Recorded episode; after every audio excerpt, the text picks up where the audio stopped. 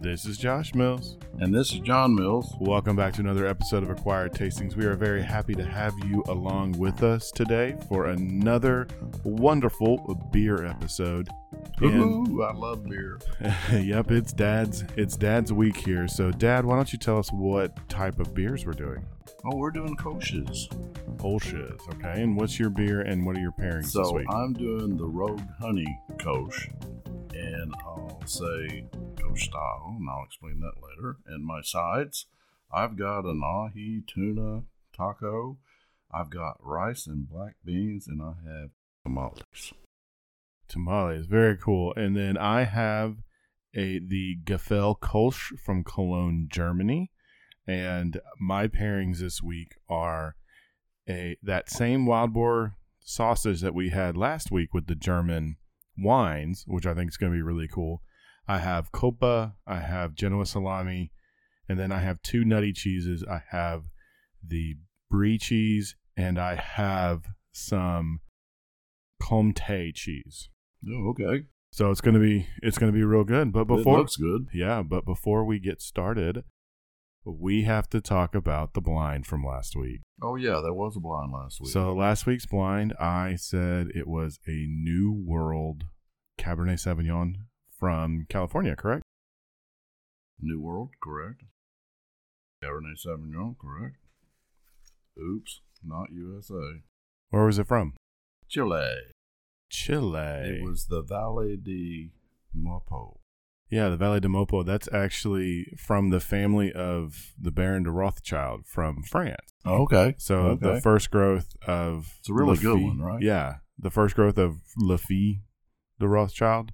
It's the same family. They've done wine. They're doing wines in Chile now. There's actually quite a few French vintners who are buying and starting to do wine down in Chile and some even in Ar- in Argentina.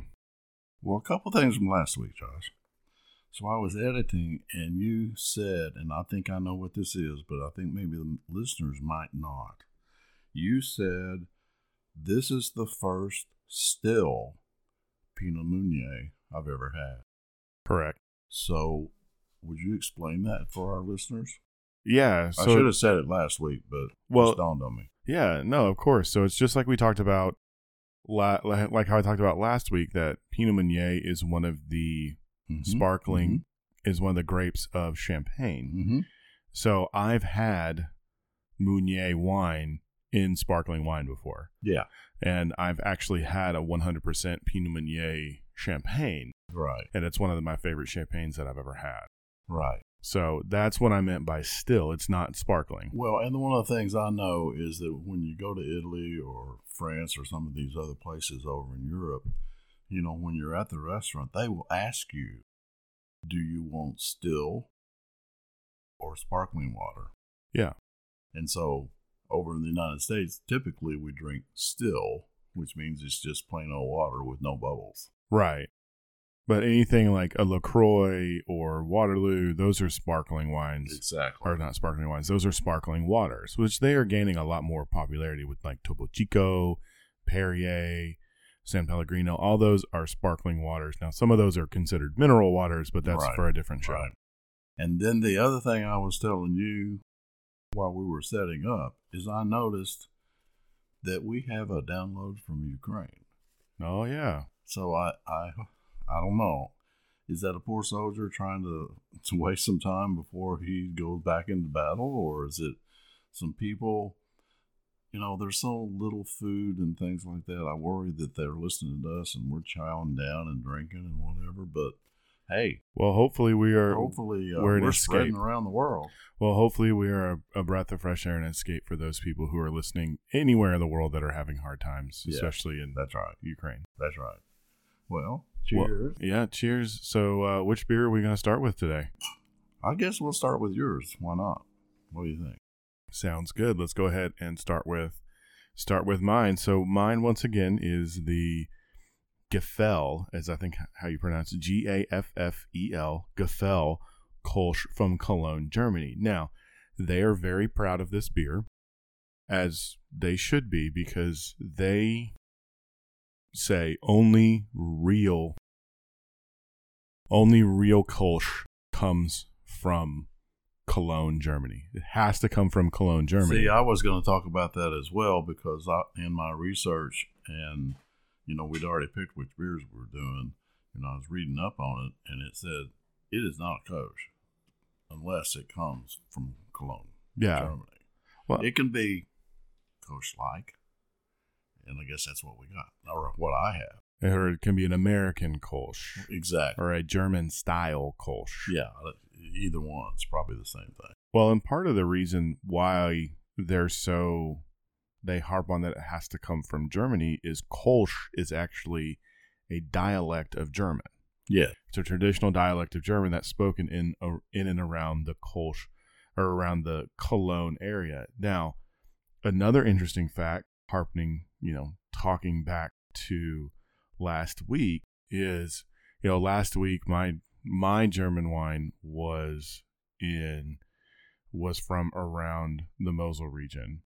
Well, so we're in the kind of almost the same area where kind of Cologne is because Mhm. Cologne's on the Rhine River, which is one of Mhm. the rivers that run through the the winemaking region. So I've told Joanne, man, I- we got to do a trip in Germany. I know. I mean, y'all are going back to Italy Wine and year. beer both. Right? I know you can you can get both, and so so this is a it's from that region of Germany, and it's very very traditional. It's a lighter style beer. Mm-hmm. They are. Why don't you go ahead? There's no there's no real order because I kind of just have a charcuterie plate today. Yeah. So they are a lighter style beer. They are they follow the German the German laws. So you know yeast, water, malted barley, and hops. That's all. That's all that's in it. They are cons.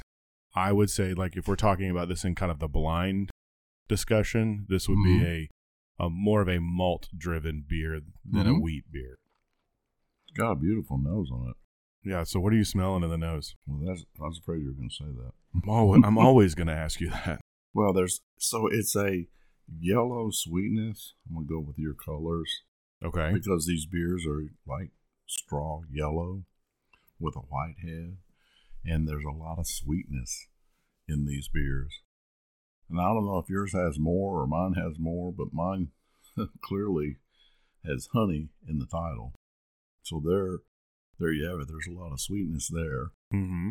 And then, you know, I'm getting some of those, some of those, um, not tree fruit, but some of that jasmine, not not the green apple or anything like that. Okay. So honeysuckle, that kind of stuff. Okay. Not, you know, there's no like last week we were getting a lot of earth. Right. I don't get any earth here. No, it's it's very much a more lighter style when it comes to smell. Very floral, very kind of like you said, almost like a yellow apple skin Yeah. kind of feel kind of feel there. And the interesting thing about these beers is that they're top fermented, so they're ales. Yep.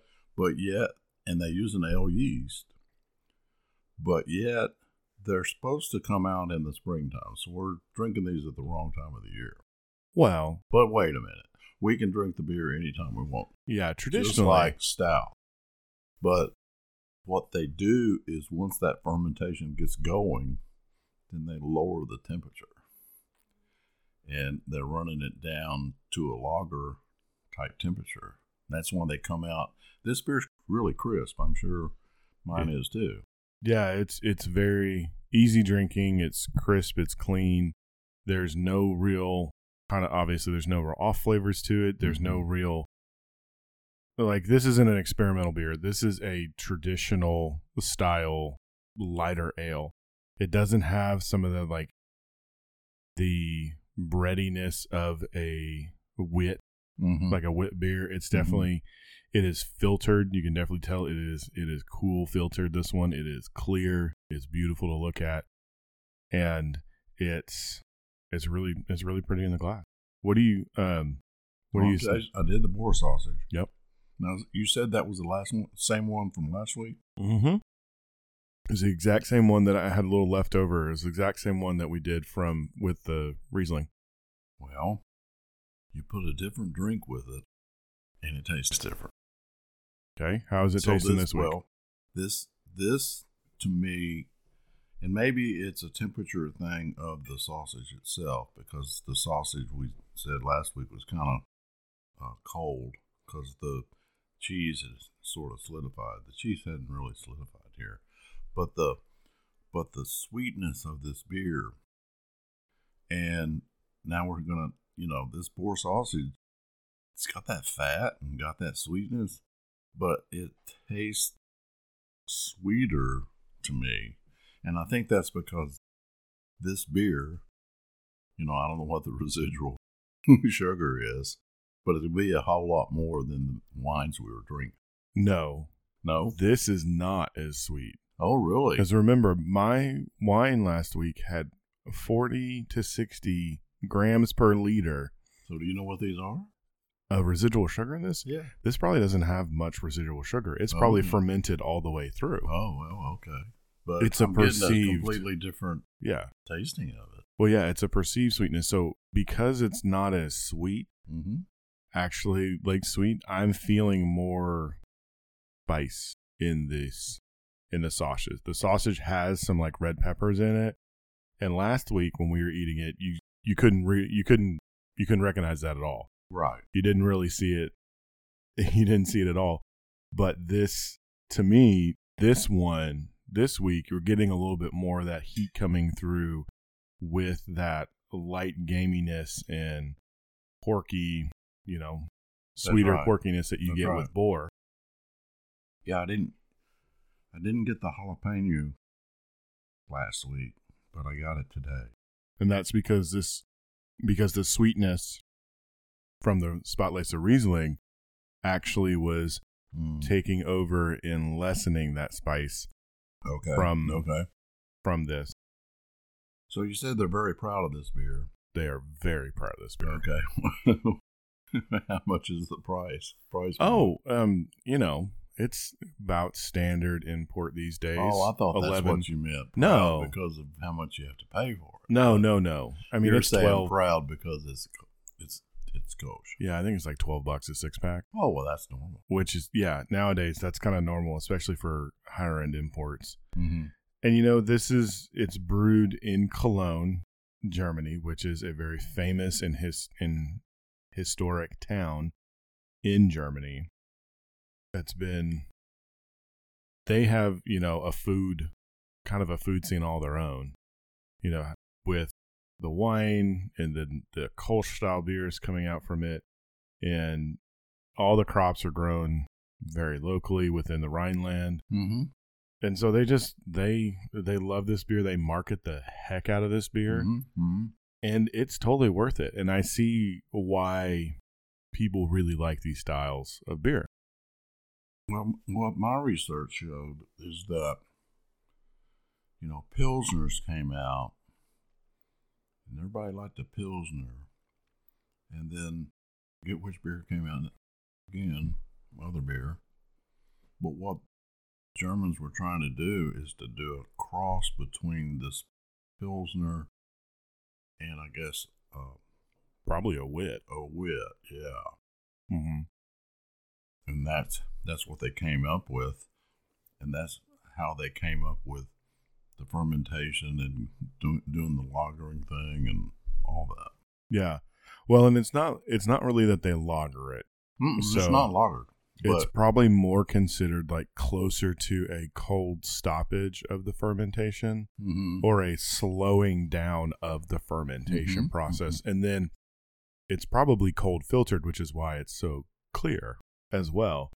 So I, I kind of like this middle this middle style for a lighter beer. It has to me it has more flavor than a pilsner mhm. and it's more controlled and finessed than a wheat beer or a right, wit.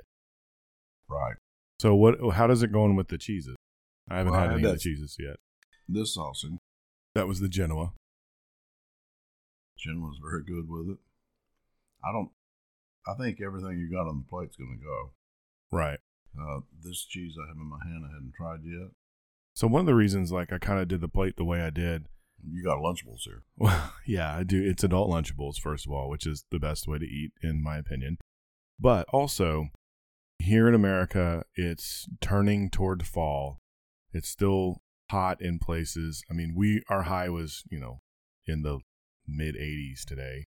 Yeah, but that was a low low. Yesterday was a low low of 77. Yeah, I know. But and, then- and you may be saying, "Oh my gosh, 77, what are you talking about?" It that's like 30 degrees. Well, what I'm Colder Gonna, what I'm going to it's is that I think it was Monday that our high was 104. Yeah. So That's we, not heat indices. That's That's, a- real temperature. right.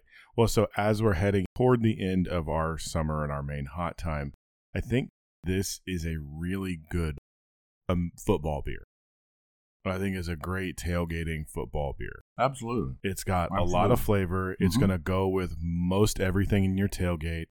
It's more flavorful than most of the other stuff you'll find a lot of times. And it's 4.8% alcohol.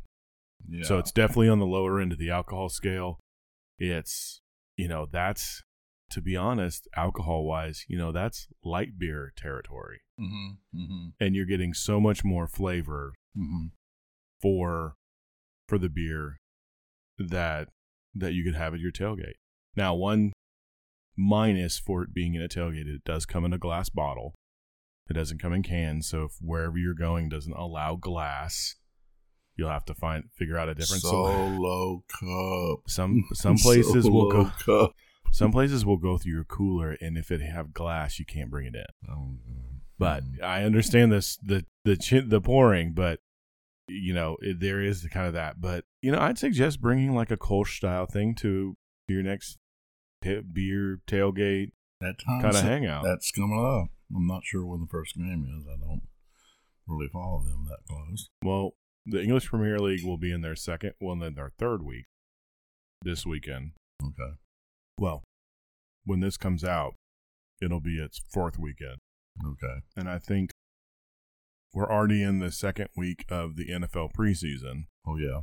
So we're getting close to college football starting too, because I think Right. colleges are starting to go back this the week that this comes out. That's kind of when colleges are starting back. So this this brown or tan cheese, That is the Comté. Comté. Comté. Okay. It has some bitterness to it. And the beer really doesn't have much bittering at all. No. I don't know what the perceived bitter units are on your beer, but Kolsch's are all quite low. Yeah. Well, that's the, I mean that's the style. I mean it's definitely just aroma hops. It's not. It's not really very many bittering hops, if any. Right. It doesn't, and it, you know, it doesn't list the the perceived. So to me, this cheese helps the beer go where I want it to maybe go, which means a little more bittering. Okay. No, we're not going to IPA. No way. That's too far. Right, but you want some of that sweetness to be knocked away Mm-hmm. and to get some more of that bitterness there. Mm-hmm. Yeah, and the Comte it has that nutty, earthy, umami Mm-hmm. kind of flavor, which I think is the what's what you're talking about, which is counteracting the perceived sweetness Mm-hmm. within the beer. But again, so that makes it a contrast of the two, Right. but that's a good contrast Yeah. because the the bittering of these beers is like down in the low quadrant, probably I'm 20, sh- I'm 20 sh- something. Maybe. I'm sure the IBUs are definitely, like you said, probably in the 20s, maybe even the, in the 10. So this cheese brings it up a little Mm-hmm. when it's both in your mouth. Right. So I mean, a little bit more about kind of the history of Kolsch's. You know, they they started to appear around the 17th century. So we're talking the 1600s.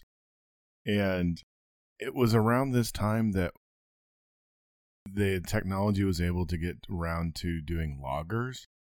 So they were kind of worried about these lagers coming in and taking away all the ales all the boom from the ales. So, like you said, they were trying to find something that gave that body, but that was in a in an ale.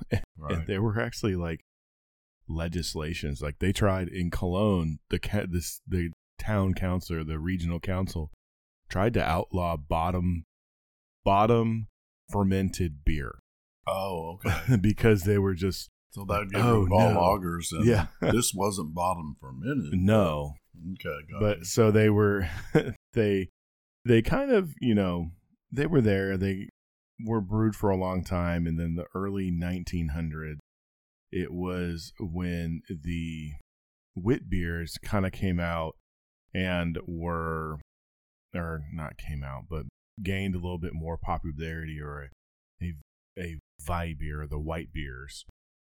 But when world war ii started you know cologne was hit hard Mhm. Cologne was one of the areas in Germany that was hit really hard. It's you know, it's more on the western side, so it's closer to where a lot of the major battles hit. I believe there was a huge bombing raid on Cologne.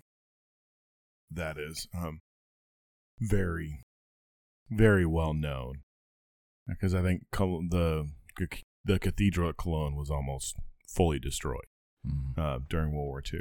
Okay. But after World War II, the breweries started to kind of bringing themselves out, and even in you know, Kolsch still couldn't compete with some of the lagers that were out there, and it wasn't until the '60s when we're talking about you know, in the '60s you think about the Pilsner Revolution in America. When you're having all these pilsners coming out and starting being a little bit more popular, that the ale, the ale market kind of exploded Mhm. and got a whole lot bigger. And these beers kind of were along the way. They're still not, I would say, they're still not hugely popular in the United States. Correct. I think within at one of our largest liquor stores in town, there may be five Yeah. Kolsch's. Yeah, I had none for it. We have so Flyway here in town does a seasonal rotator that's a Kolsch style beer. Um, I know, you know, Zipline was one of the ones that I, that I said I was going to do last week, but I decided to go with a more traditional one. Um, Carbosh does a Kolsch as well, and then the one that you're doing. I think that's about it in our Mhm. market. Mm-hmm. So they're they don't have a whole lot of popularity. I think they're really good. Like I said earlier, I believe I think it's better than a Pilsner. Now, I didn't see it. Can we still get the green swing cap? Okay. So that is Grolsch. Oh, that's right. Grolsch is a lager. That's right. It is not a Kolsch. Yeah. It is a straight up lager style beer. And the Grolsch, well, we'll we'll have to do an episode about that because the whole history behind the Grolsch top bottles is is very very cool. Yeah, When I it comes those to beer. bottles. So, well, so uh, what else have you? I think you've eaten pretty much on the plate. What do you think of it with the the copa? The Copa is uh, so it's very fatty Mm-hmm. because you see all that fat in it, and then you put it with the beer, and the fattiness and I don't know what acid might be in this beer. Not a lot. Uh uh But there's enough sweetness that we got like a sweet on sweet. They went very well together. So makes it very orangey. Get a lot of like orange flavors, orange citrus, orange, like orange oil, like that. Uh, yeah, there is that. that like when you express um, like when you express the oils out of a a piece of orange peel, Mm-hmm, you have that kind of feeling to it. It's really good. What about the brie? Have you eaten any I of the brie haven't yet? tried the brie. Have you? No, I haven't. So, like you were saying, while you're trying that, like you were saying, I am on the Germany trip with you. I think it is. It's one of the places that, yes, a lot of people think about it for beer. You know, they think about Oktoberfest, Mhm, which is mhm. coming up. You know, you think of Munich, mm-hmm. but we're talking a very different region here Mm-hmm. than your major Bavarian Right. beer area. You know, the, we're clo- we're talking closer more to Belgium here. Mm-hmm. where maybe that's where some of the tradition has come from, from being really near Belgium and some of those monasteries pulling over. But All It's, uh, papa. but it's it's really interesting to see, and you know, like you said, you can get wine, you can get beer, you can get great food Mm-hmm. going through Germany. So I am definitely on the Germany trip bandwagon. The Like closest I've been to Germany is um, Disney World, at Epcot. Epcot, German. I wonder, Fest. you know, there, I've there's still got a great big old liter mug from that. there's a, uh, you know, there's a lot of people that will do what to drink at Epcot mm-hmm. because there's a lot of Oh, there's a lot of different things that you can drink at Epcot. Oh, there's an episode. yeah, we just have to go. We have to go figure it out first and get there. And you know, do you really want to go to Disney? Mm. I mean, I I may go for the the food and wine festival or the food and food and drink festival. You know, our friend Becky, she just loves it. Oh yeah, well maybe we can use uh, Becky as a might- yeah. special correspondent We might. for for that, or anybody out there who would want to be a special correspondent for to do to find out what what uh what are some of the best things at uh, Mhm. Epcot. You know, we we'd love to hear what you think, but See, I can't remember. They probably got an Italian place. They got a well, they have they've they've German place. I know. they've expanded quite a bit since we went. oh yeah, we went when it barely opened. Well, and I was I was very young. I was probably Mm. eight nine years old when we went. The first time we went, you were Oh, I was like three. stroller. Yeah, I was like one or two years old. But the first time I remember was when I was, I think I was in third grade. That sounds about right. So the the you still hadn't. You've been No, I've, I've been, I've been, I've been giving you space to eat. Okay, well, um, I love brie. I wish you'd put some. What's the fog? The Humboldt fog. Humboldt fog on here. Really? Yeah, I would like to taste the Humboldt fog with that ash Mhm. because I think that ash would give you the bitterness that I was talking about with yeah. with the the other cheese. But what I get with this brie is just, you know, sometimes some bries you just put them in your mouth, they just they're gone, Yeah. and that's kind of what happened here. So the the brie and the beer, they just they were they were good together, but nothing really jumped out. Yeah. Nothing really said, "Oh, look at me, I'm better." so, you know, we got a best little plate coming up at some point, and I think I got it figured out. But you know, these these are really good snackables. Well, good.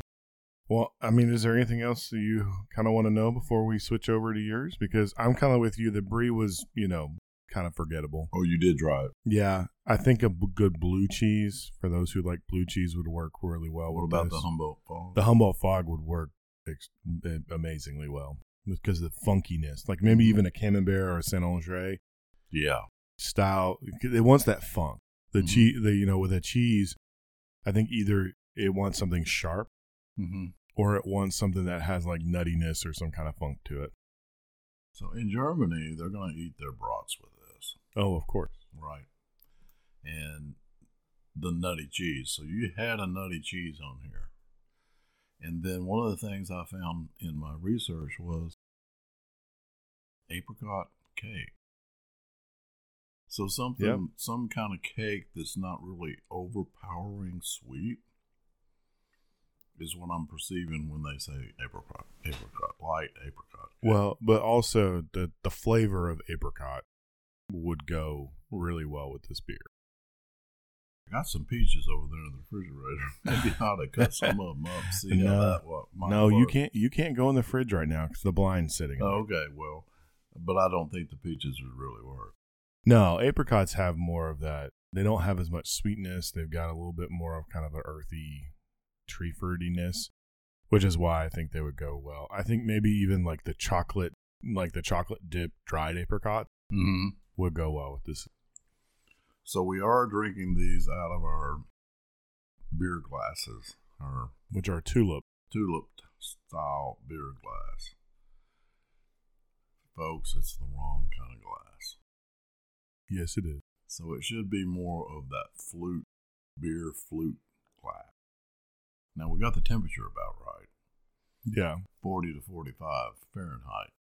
Which, so for those of you at home who may not want to, you know, temperature your beer, basically take it out of the fridge about Mhm. five minutes before you want to drink it. Right. But your but your wine fridge is not cold enough because your wine fridge is only like fifty-two or something. Well, it depends on it. How you got it set? right. You may you may have it closer to that if you if you're keeping almost all white wines because white Mhm. wines are you want in the 40s. Mm-hmm. Well, anything else before we switch over to yours? No, I'm good. Yeah, we All can right. switch over. But All right. I got still a little bit left. That's all right. You don't have to drink it. It'll it'll still be there. So uh, let's go ahead and switch over. So, Dad, why don't you remind us what your beer is and what your pairings are? So mine is the Rogue Honey Gross, and I have ahi, tuna, tacos, rice and black beans, and tamales. And so, man, I was on the run all day today, so I just cut to the chase, went down to Heights Taco and Tamale Company. Which is in the which is for those of you uh, who may not know that in Little Rock, if you know where the old Brownings was in the Heights, it's in the same in the same location as the old Browning. Right. And so I just said, I want this, this, and this. And they go, oh, anything extra? And I go, give me some extra hot sauce. We'll try Josh out on this. This is a uh, that restaurant is a Tex or no an Arcmex. They call it an Arcmex restaurant. So it's they kind of harken on this tradition of Brownings and doing a little bit more Arkansas Arkansas style Mexican food. So what uh what what what were those things? You haven't told us what those things were. Yeah, I did. No, you didn't. You said I want this, this, this, and this, this. I said ahi tuna tacos, Okay. rice and black beans, and tamale. Oh, okay. And the tamales we're pretty sure are pork tamale. Yeah, uh, they didn't ask me. Uh, I'm looking at it right now. It's got to be. It's got. I'm sure pork, it's pork. You know. Well, so why don't you go ahead and tell us about your beer? So I don't know that there's any order. Oh no, there's there- never an order. there's right? not. There's not an order on this plate. So we've done Rogue beer before. Okay, Yeah, you've done Rogue a couple different times. I really like Rogue. Rogue. They're a good company. like the dead guy, and I like all kinds of others. And I remember us talking about them before, and they got all these different liquors and canned drinks and CBD. I don't know if we can get. Can I order the CBD and get it here? um, no, I don't think so. I don't think it's distributed here. Right. And then m- actually, no, I don't believe it is yet. I think it might be in the works, but I don't know. Well, the we were talking about the uh, IBUs. Yep. So the IBUs of these beers are like 18 to 28. So I think we nailed it when we talked about it. Right. And that's why I was saying I like maybe a little more bitterness to it. Mm-hmm. And mine has a 5, Yep, Five percent. 5% alcohol by volume. And yours was 4.4? Four point eight. Okay, 4.4. So same. Basically, and that and what the chart says is 4.8 to 5.3. So it's like, okay, got it. Mine is hazier than yours. Yes, it's it's definitely not filtered. It's not filtered as clear. Well, it says, I think it said it was cold filter. Well, they didn't filter it there's- clear. Right. Well, there's all kinds of ways to filter beers, and you don't want to filter out everything. And so that's one of the things you do. So they're honey kolsch, honey kolsch. So this honey kolsch is in tribute to the wildflower honey. And I think we looked this up before. I didn't do it today, but I think they have their own They have their own. Yeah, they have. Yeah, they probably do because they have their own farm Mm-hmm. Right. Where they grow a lot of the stuff that they use. And it has um, I'm sure it has the pollinators. It has the oh yeah, and then the neat thing we talked about this before too with this with Rogue is they got this star. Of, They're yeah, of yeah, they're they're tasting star. right of You know, and that's why I knew this the bitterness is lower. And in fact, the roastiness of it is like zero.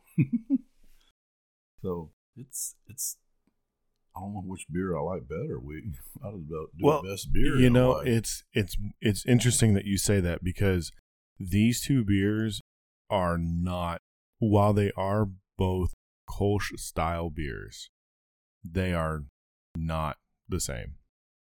Like they I think you know, this is where we get into the traditional versus a craft beer putting their own spin on a particular style. Mhm. And it's not bad. It's just if you were to like we're doing right now, side by side Mhm. these beers, they are not. That you have a hard time finding the connection between the two. Well, you talked about the purity laws. This is a violation of the purity law. which most craft beers are. Yeah, Being I'm not, I'm not. I'm not trying to whip anybody or anything, but it's like you don't put honey in beer according to purity laws. Right. So you know, honey bock or lots of other beers do it all the time, and it's that perceived that sweet palate that people have, and they want that sweetness Yeah, but this beer doesn't taste as sweet as yours. as the as the Gaffel. Like it, you can have that. There's like that earthy honey, uh, earthy honeyness, or that that particular earthiness that honey has. While it's sweet, it has a particular earthy style to it, or earthy flavor feel to it. And this beer definitely definitely has that, but it also has more beer bitterness It does. it has more of that hop and that extra like you feel the roasty malt a little bit more and that may be the fact that they didn't filter it It the same be. way but you can definitely smell more hop on this one than you can on the the Gaffel which is fine right? and but it's and it's kind of in Rogue's you know house style to do it that way Yeah, they they're kind of in a way to me. Of course, they're a big boy. In a way, to me, they're like Lost Forty. I think they're distill or brewer brewers get together and they say, "Why don't we do this?" And then they'll start making something and throwing this in, throwing that in, and they get a little. You know, maybe they start out with a five gallon keg or something yeah and then they say, "Oh, this is great," and then they up it. I mean, they have so many beers; it's crazy. Well, and I think, you know, probably some of the backstory of this beer is, you know, they had the honey and they wanted to do something with their honey. And they Mhm. go, well, what kind of beer would lend itself to To- being Mm-hmm. where you could use honey in it? Right. And I mean, honey wheat, but honey wheats have been done. Mm-hmm. Um, and I really think they just kind of got it there. And it's like, okay, well, well let's do a Kolsch beer. Let's do it our way. We're going to do the honey. We're going to, see you know, say thank you to the bees Mm-hmm. and make this wonderful beer out of it. And I'm not trying to poo poo on this beer at all because it's it's very good. It has that wonderful you get that wonderful wildflower honey flavor. You get the flo- that light florality to it. You get the almost a florality also from the hops, which are a flower, Mm-hmm. and you have that nice malty backbone to it.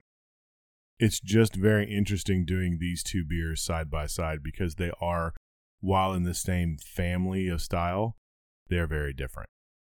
Well, it's about like the the Blantons and the Caribou. They are so much different, but yet they're in sort of the same family. Yeah, I remember Jordan saying, "Well, Caribou is the Canadian Blanton." Right. Yeah. It it it is considered the Canadian Blantons. You know, I think I would kind of more hearken it to a like the difference between kind of a like okay, so in rum, you know, we have you have aged rums, dark rums, black rums, Mhm, white rums, mhm, right? mhm, mhm. but you have kind of the difference between a like that Diplomatico Mantuano, the Man, Man, Mantuo Mhm. one that we've done before. which is an aged rum. Yeah. It tastes like a rum. It's it's very lighter and you know it has that particular flavor. And then you also put an aged rum, like when we because when that episode we did Bacardi, the Bacardi Right. Gold. Mm-hmm. It is also an aged rum, Mm-hmm. but they are very very different Right. in in their styles and their flavors and even some of their you know founding pr- and like the kind of the principles that guide the companies. And you can kind of taste that in in the product. And i think that's what we're doing here. They both like this style of beer. It does very well. It's just very different. And Right. i you know it could be completely different if we would have done these beers in the other order. Oh yeah. we would have done this one first, have that light, earthy honeyness and that extra backbone. Well, we could even switch the snacks, Well, yeah, Switch the beer. Yeah. but I'm just talking. I'm talking specifically about the beers themselves know and and how they kind of play together and in the in the world of families of beer. So on the nose, it's much lighter than yours. What do you mean by light? Lighter. Well, it, don't get much. Maybe my nose has has blown out on me, but I'm not really getting much smell. hmm there, Um, there's kind of a singular note there of that maltiness. well, and and maybe that I don't know what you know. Honey is not something you smell every day, but maybe that's something I'm smelling, but I don't notice it because it's not, you know, big red fruit or green apples or cinnamon or some of those things. I don't really get the honeysuckle. Uh, I did on yours. Well, yeah, because this is more like honey in the raw, or honey, or Exactly. raw honey, or even like honeycomb. Yeah, exactly. More of that that's what- waxy, mhm, earthy. Yeah. mhm, mhm. So you think it's more earthy this beer? Yes. To me, this beer presents very much more earthy or roasty Mhm. Kind of feeling. Now, I understand their star because the beer is not a roasty beer. Mhm. Like you put this next to a roasty beer like a porter. That would be very high on the roast scale in the star. Mhm. You are not going to find that at all. Like it's it's going to be very very different. It's just com- in comparison to these two beers. That's kind of where it is. It does have a lot of sweetness to it. It does have but it's a different sweetness. It's more of a natural kind of sweetness. It's not like refined honey. It's more like Mhm. kind of turbinado honey or even some like molassesy style where you have that rich kind of earthiness to it. And you know, it's probably their malt choice is is playing into that what as well Mhm. as the honey.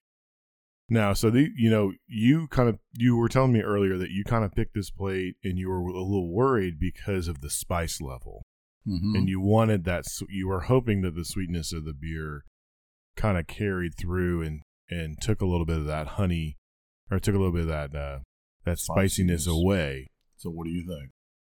Uh, I think it kind of it does on the tamales a little bit. The spice is still def- step definitely present, but it does kind of calm it down a little bit. How is it with the food that you've eaten? Well, the the uh, the tuna. So there's jalapenos on top here, but the tuna down inside the taco has some good spice in it. It's like pico de gallo, so it's not like a jalapeno, but it's pretty spicy. Uh huh. So the beer can't calm that completely to zero, Right. but it's calming it down, and I I like that. So I'm I'm liking the choices that I made. I mean that tamale is perfect. I mean it's it's not real spicy. It's good to eat. It goes well with the beer. That might be your best on plate. Um, I'm not sure, you know, from the spiciness. I asked for there's some extra spice there on the on the plate So, that you can dig in and eat, Josh. how is it? Are you able to? So, when you're eating the taco, are you able to get the the tuna iness of the of it, or is there just a lot of a lot of the other flavors are going on, kind of covering up that tuna? No, the tuna's pretty clear, but yeah, there are some spices in there with it. doesn't doesn't cover it completely up. No. Okay, because I'm just very curious of how. It's a compliment to it, but it's a strong compliment. Yeah, I was just curious of how the beer went with the tuna itself. So maybe somebody who was going to do a tuna dish, maybe like a you know a quick seared tuna, or maybe if they did their own tuna tuna taco, how that how that piece of the taco goes with the the beer itself because uh, tuna is not something that I eat. So if you did seared tuna and you kind of lift the spices over, uh, what's the green one? Uh, Jalapeno, serrano, no, no. Um, poblano. mm, I'll think of it in a minute. but a lot of people put that special green spice on their seared tuna, which makes it Wasabi. Wasabi. Yes. So, without the wasabi, just the seared tuna salad, which is mostly cut up seared tuna with a casing, pepper, or whatever they put on it, sesame seeds, typically. This beer would be perfect Okay. in my mind Yeah. because it's not spicy. It's got a little spice to it, and you could mix a little of the wasabi with it. This has a lot of spice, more than sometimes when I had the sushi or the or the seared tuna. I'll uh, get a little glob of the wasabi, and uh oh, Yeah. yeah. that was a little bit too much, and now I got to get the So what what I'm hearing you say is that this beer would be good with sh- sashimi. yes, it would. Okay. Or any kind of lighter Mm-hmm. tuna sushi roll. Mm-hmm. Okay. That's that's really interesting. So I you know I I can understand that. Now what about like a spicy tuna roll? Is that going to be too much spice or do you think that would be that would work well? I'm enjoying it here. Okay. and this has enough spice to equal what you just said. Um, the beer can't sub- take the spice away. I don't know that any beer. Well, Any beer? I got big, I got wines for you, but a big bad boy, barrel aged, ninety nine, would probably take that spice away. really you don't think the the enhanced alcohol level would level would would kind of mess with that? Of course it would. Yeah. You're talking about the big big alcohol? Yeah. You don't think the big alcohol would enhance the spice too much Well, that the see, sweetness that's- of the barrel yeah, age wouldn't cover it? Uh, that would be a toss up. It's hard to know. I mean, you know, 11% ABV barrel aged with that heavy barrel aged stout, they're probably melding together and you don't know whether it's going to take the spice away or not. All right. Well, so for those of you out there who have who've got that, feel free to let us try it and feel free to let us know what you uh what you think about it. Now, I really like this the rice that you have. So the rice that you have is like a white rice, but they have like a homemade uh rotel on top of it. That's right. And so you get that nice rightness and you get that sweeter sweet tomato and that little bit of spice and it goes really really well with the beer because Mm-hmm. to me one of the things that this beer wants is earth Mm-hmm. because it wants something to match up with that earthiness or that natural maybe earthiness is wrong but that naturaliness of the honey and the feeling and the and all of that We'll scoop some of that little pico de gallo in there with it. no because it'll burn my face off No, it won't. Not your whole face.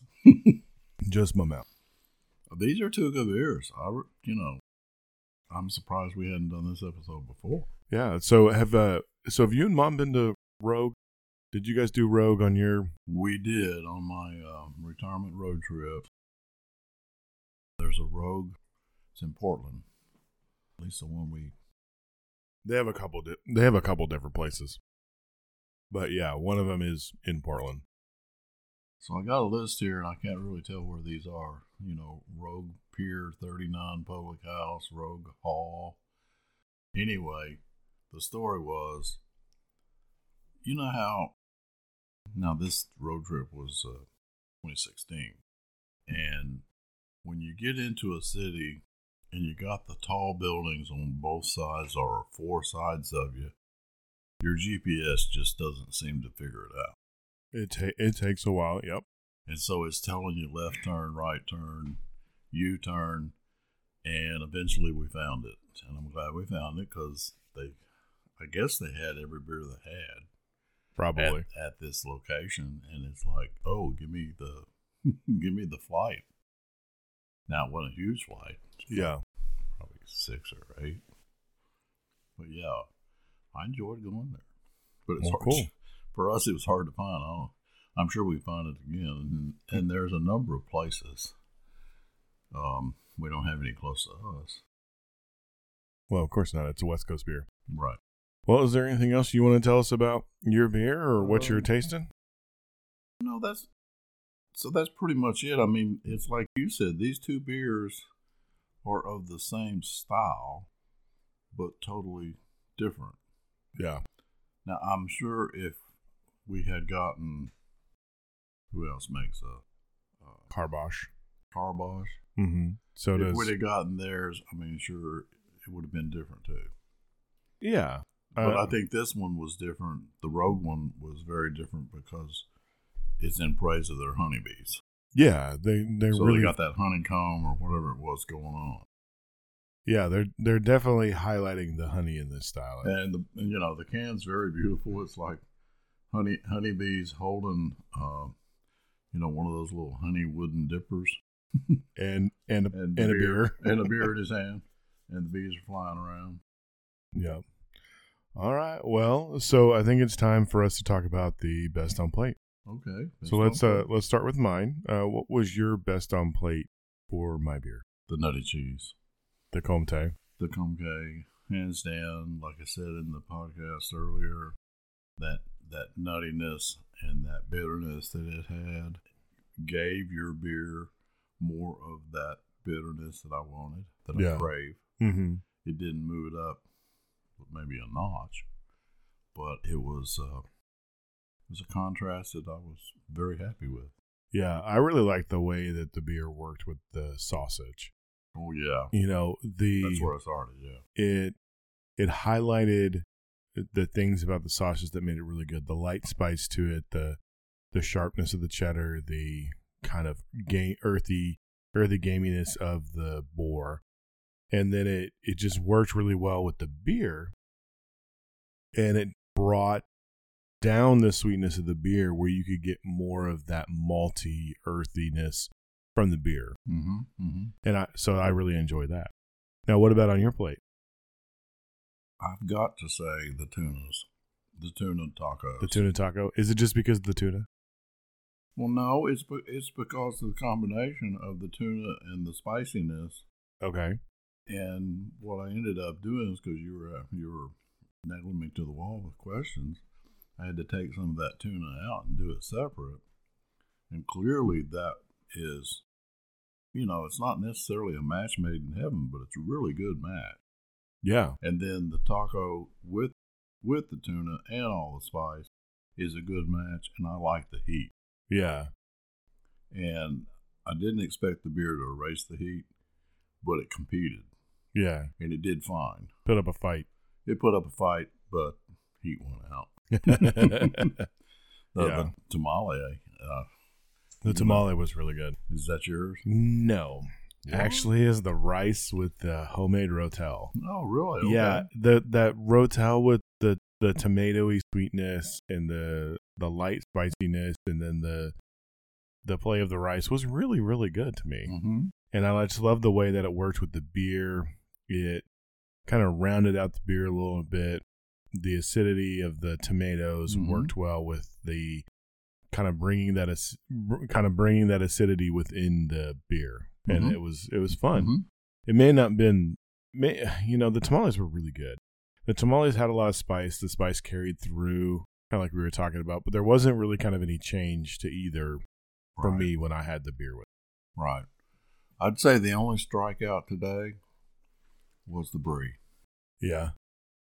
And it just it just didn't do anything. Yeah, yeah. It, it was a it was a it was a it was a crapshoot there. Yeah. But okay, well, I've got a blind for you, so I'm going to go ahead and pour it up. My Okay, so I've got a, a lovely beer here pour, poured up for Dad that he's going to go ahead and go through and try and figure out. so it's got a orange gold color to it. The head is very very light. That's not a bad thing, but that's just what I'm saying. A lot of times you get a big, you know, a big stout that the head just stands up there forever. It coats the glass with it. I mean, it's out on the edges, and uh, nose wise, I'm getting a little nut. It doesn't have the white color necessarily for a nut brown, but I'm getting a little nutty flavor. Smells not any, not any jasmine or fruits smells like we had with these. You got a bigger pour than I do, and it looks yours is more of an orange kind of cake Well, it, color just because of the depthness of the pour. Um, I'm not start eliminating anything yet, but I could easily. I'm gonna give it a little taste. A little taste, and I I got a little some of that still nuttiness. Mm. Again, I just don't get much on the nose, and of course my nose is all messed up. well, It's that time of year. maybe it's just not presenting a lot. Well, I, I don't think it is, or it knocked me down. So, uh, you know, we say this many times. You can't quite read through it, but you definitely can see through it Yeah. more than uh, some. So I would I would say it's not a stout and not a porter. Okay. And we just had quite clear beers, so I don't think it's a pilsner or Kolsch. I said earlier it's, it's so I'm getting down to like the nut brown, but it doesn't seem that nutty. Okay. I'm gonna take another taste. Hmm. So I got on the back end. I suddenly got some sweetness. You know, sometimes you get with some beers, you get that, you know, that gypsum sweetness. I'm not getting that. And sometimes you have that uh, hard water. I'm not getting that at all either. Okay. What are you getting? Well, like I said, I'm not nosing much at all. Well, then taste it. I've tasted it two times and I get some nuts and I'm trying to, there's got to be other stuff in there. So I'm going to taste again. Okay. That time, swished it around pretty good. I got some floral Okay. and it's not, it's not real heavy, but it might be like an orange peel. Okay. Um, but like I said, it's real, real light in the background. Not quite ready to land this plane. Well, let's start narrowing it down. Is it malt driven, wheat driven, hop driven? What what's drive what's driving this plane? I think this is malt driven. Okay. So we're we're at a malt driven beer. So Um, so now use the color to help you ne- for what's next. so it's it's like you said. It's it, well, it's like I said, it's sort of an orange color. So what would that what would that be? Um, okay, it's it's what it's not. I already said it's not a stout. It's not a porter. I don't think it's a nut brown because it doesn't have this, the right depth of color. Okay. It's not a pilsner. It's not a wit. I don't get the I don't get the the off uh, flavors that a wit gives you. What we got left? What do you have left? Mm-hmm. Well, you haven't said anything about a Where's my cheat sheet? you haven't said anything about it being a pale ale. You haven't said anything about it being a IPA. red ale. You haven't said anything about well, will be an IPA because those are those are more Mhm. hop driven. Mhm. You haven't said anything about it being a Oktoberfest, a Marzen, a um. And I think those are kind of the styles that you're down to now. That's right. So it's not what you just said is true. I don't think it's an IPA. Okay. What about a pale ale? Uh, it could be a pale ale. It could be a Marzen. It could be uh, one of our uh, Oktoberfest, which Okay. So is, is more of a Marzen as well. so pale ale. Let's start with the pale ale. What defines a pale ale? What defines it? Yeah. What are things that define a pale ale? Um, um, it's pale. The pale it's- ale is It's is. Go ahead. it's pale. mm-hmm. It's going to be malt. It's going to have malt, but it's also going to have a a presence of hops. yeah, and I'm not getting hot. Okay, so now we throw that one out. Yeah. So now you're down to Reds, Marzens slash Oktoberfest. So I don't. I think with my experience with reds, is you get more bitterness in the red, even though it's not hop driven. So I'm thinking you've found an Oktoberfest, and I'm ready for it. I want Oktoberfest to get going as soon as possible. All right. So, so is that where you're landing the plane? that's where I'm landed. I'm trying to think. Uh, I don't think I'm. I better not go any further than that. I'd, I'd like to say it's a Lost 40 uh, Oktoberfest. That hunter that we've had before Okay. is really good. Yep. So I'm going to say that that's what it really could be. I don't think it's German. Okay. I think it's an Oktoberfest, and maybe it's made by Lost 40, and it's called the Hunter. All right. So dad has dad has decided that this beer is going to be an Oktoberfest, and he's saying it's a local one from Lost 40, the Hunter.